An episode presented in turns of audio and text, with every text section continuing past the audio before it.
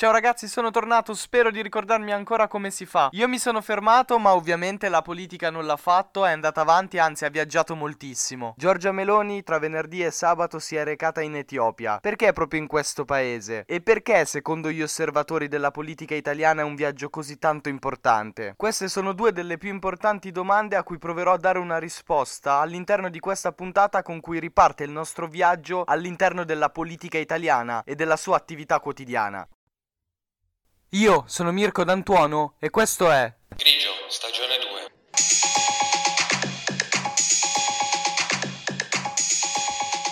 Grigio, stagione 2.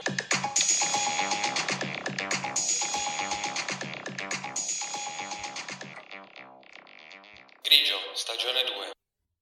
Già tante volte, da quando è in carica questo governo, mi sono ritrovato a parlarvi del cosiddetto piano Mattei per l'Africa. Il viaggio compiuto da Giorgia Meloni rientra in questo ambizioso progetto che il governo dovrebbe presentare nell'autunno di quest'anno. Prende il suo nome da un grandissimo protagonista della politica italiana del secondo dopoguerra, ovvero Enrico Mattei, colui che nel 1945 viene nominato commissario liquidatore dell'Agip, l'azienda generale italiana petroli che era nata in epoca fascista nel 1926. Lui però ha un'idea un po' diversa dal governo, quindi decide di mantenere le strutture presenti e di assorbirle semplicemente all'interno di una società più grossa chiamata Ente Nazionale Idrocarburi, ovvero Eni. Con questa Mattei vuole dare molta più autonomia alla politica energetica italiana e soprattutto vuole interrompere quel monopolio che è andato avanti per oltre 30 anni, più o meno dal 1940 alla crisi del 1973, imposto da quelle aziende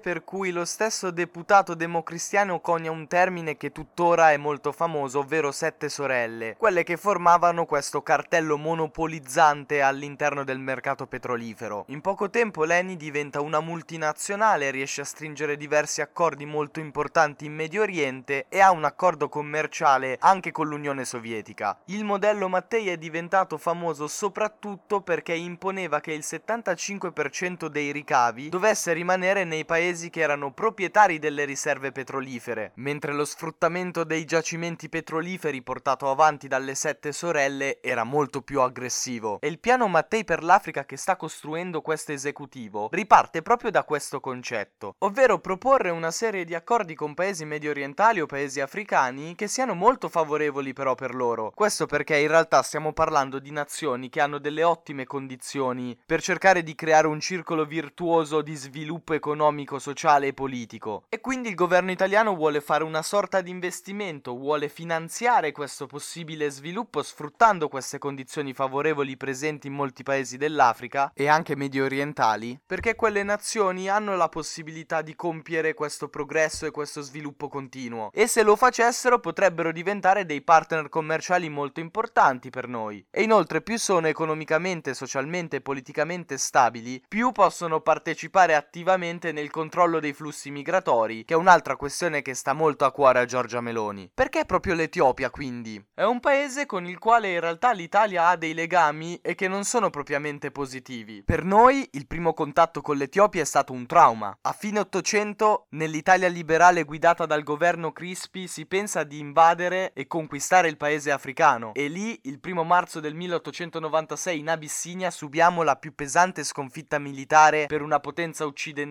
in Africa. Poi tra il 1935 e il 1936 il regime fascista, portando avanti la sua politica coloniale, conquista l'Etiopia. Lo fa però con maniere molto aggressive, utilizzando anche delle armi chimiche. Quindi, visti questi rapporti molto complessi che ci sono stati in passato e anche molto aggressivi da parte dell'Italia nei confronti dell'Etiopia, credo sia stata anche una scelta simbolica del governo di dare così tanta importanza a questo paese. Poi è una nazione che in questo momento ha molto bisogno di sostegno economico. Veniva da anni di guerra civile, da più di due anni di guerra civile combattute contro i separatisti presenti nella regione settentrionale del Tigre e che sembra essersi conclusa con degli accordi di pace siglati nel novembre del 2022, ma sta vivendo una situazione molto complessa, ci sono più di 800.000 rifugiati e più di 4 milioni di sfollati. Poi è comunque uno dei paesi più importanti in realtà nel continente africano, ad esempio è il secondo per popolazione, ha 120 milioni di abitanti e dietro soltanto alla Nigeria. Non è un luogo di partenza, ma è un luogo di transito dei migranti provenienti dall'Africa subsahariana che arrivano in Libia e si imbarcano verso l'Italia. Quindi anche per la questione migratoria è in realtà una nazione importante. Anche a livello di numeri, l'accordo siglato tra Italia e Etiopia è molto importante. Nei prossimi tre anni il nostro paese darà 140 milioni di euro. 100 milioni sono in prestito, quindi verranno poi restituiti all'Italia. 40 invece sono a fondo perduto e quindi non verranno restituiti. Giorgia Meloni ha intenzione di alzare questa cifra prossimamente fino a 200 milioni. Nella giornata di venerdì la Presidente del Consiglio italiana si è recata ad Addis Abeba, che è la capitale etiope, dove ha incontrato il primo ministro della nazione africana Abiy Ahmed. Nella giornata dopo invece si è incontrata sempre con il primo ministro etiope ma anche con il presidente somalo Mohamud. Non bisogna dimenticare anche che all'interno di questi accordi si cerca di migliorare le condizioni presenti per le aziende italiane, in questo caso in Etiopia, dove, giusto per dirvi un nome che magari conoscete, è molto attiva WeBuild, società partecipata italiana, quindi in parte di proprietà dello Stato italiano e che ad esempio ha partecipato alla costruzione della grande diga Gerd che partecipa alla costruzione in realtà di diverse infrastrutture in Etiopia. E poi questo piano in realtà è anche una risposta alla grande espansione che stanno portando avanti sia la Cina sia la Russia in Africa negli ultimi anni. C'è da dire che questa espansione è stata possibile anche perché l'America ad esempio ha molto arretrato le sue posizioni, soprattutto con l'amministrazione Obama e con l'amministrazione Trump. In questo momento sta cercando di recuperare un po' di terreno. Non tanto tempo fa la vicepresidente degli Stati Stati Uniti Kamala Harris si è recata in viaggio proprio in Africa, è andata in Ghana, in Tanzania e in Zambia. E anche qui sono stati presi degli accordi economici di sostegno a diversi paesi, per esempio si sono stanziati 100 milioni di dollari per il Benin, per il Ghana, per la Costa d'Avorio, per la Guinea e per il Togo. Poi è stato presentato anche il progetto targato Biden per prevenire i conflitti e per garantire una certa stabilità nella regione del Sahel. Quindi anche l'America sta cercando di ritornare ad avere avere una certa influenza sull'Africa. Perché, come vi dicevo prima, la Russia e la Cina negli ultimi anni, per quanto riguarda questa situazione, hanno fatto davvero dei grossi passi in avanti. Soprattutto Pechino. Quando negli anni 2000 viene aperto il primo forum China-Africa Cooperation, il commercio bilaterale tra la Cina e l'Africa è pari a 10 miliardi. Nel 2018 questa cifra è arrivata a 200 miliardi, quindi il salto direi che è stato netto. Oppure, un'altra cosa di cui vi ho già accennato qualcosa nel nelle ultime puntate che avevo fatto prima della pausa, quando la Cina nel 2013 ha presentato il suo progetto relativo alla nuova via della seta, la Belt and Road, ha avuto l'appoggio subito di ben 37 paesi africani. Pechino tende a finanziare paesi soprattutto che hanno entrate in valuta pregiata, quindi ad esempio in dollari, perché è con quelle che i paesi pagano i propri debiti. E quindi dei fattori come il turismo, l'agricoltura, le risorse minerarie sono molto utili per paesi come l'Angola, il Kenya,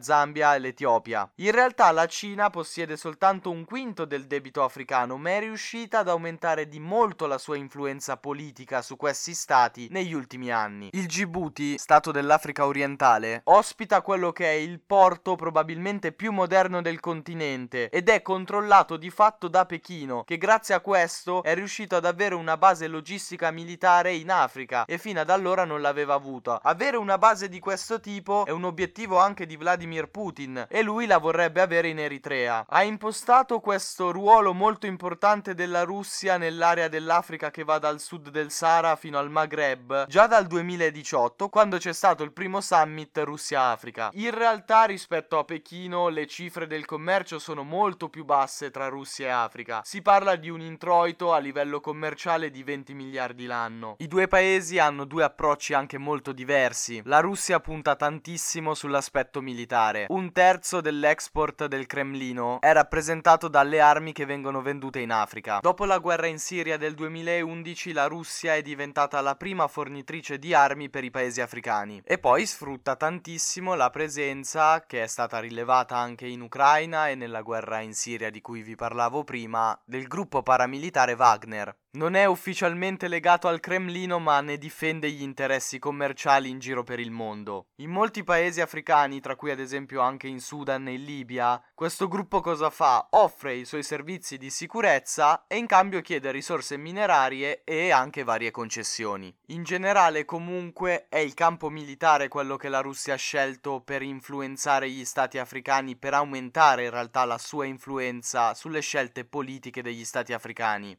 negli ultimi quattro anni ha firmato degli accordi proprio in questo ambito con eh, l'Egitto, con il Burkina Faso, con la Repubblica Democratica del Congo, con il Sudan, con il Mali senza dimenticare la firma sul memorandum con la Southern African Development Community, che rappresenta altri 16 paesi. In realtà i numeri che mostrano questa crescente influenza sia della Russia che della Cina in Africa fanno vedere come quella di Pechino sia nettamente superiore rispetto a quella di Mosca. La Cina l'anno scorso ha dato 60 miliardi di dollari agli stati africani per sostenere gli scambi commerciali. La Russia però potrebbe sfruttare il fatto che possiede dei giganti nell'industria del petrolio, nell'industria nucleare, dei fertilizzanti fertilizzanti, dell'alluminio, in quella dei diamanti e quindi entrando in Africa in questi mercati, sfruttando il potere economico di questi colossi, può iniziare ad addentrarsi anche negli interessi politici di queste nazioni e riuscire ad aumentare la propria influenza sulle scelte politiche dei paesi africani. Il piano Mattei per l'Africa serve all'Italia, almeno secondo l'esecutivo, per ritagliarsi un ruolo di primaria importanza nello sviluppo dei paesi africani, per riuscire a gestire meglio i flussi migratori e per contrastare un po' la grande presenza che negli ultimi anni si è manifestata da parte della Cina e della Russia nel continente. Siamo ripartiti da questo e sono molto felice che il viaggio sta continuando. Nel breve periodo poi ci saranno due o tre novità. Ci sarà una pagina Instagram un po' più grafica e meno fotografica grafica, Grigio sbarcherà su TikTok e ci sarà anche una nuova sigla, quindi un po' di robine nuove che arrivano, tenetevi pronti perché sono tutte molto carine. Nel mentre vi saluto e vi ringrazio per essere tornati ad ascoltarmi, ci risentiamo domani e sapete bene dove, sempre qui, su Grigio Podcast. Io sono Mirko D'Antuono e avete ascoltato Grigio, stagione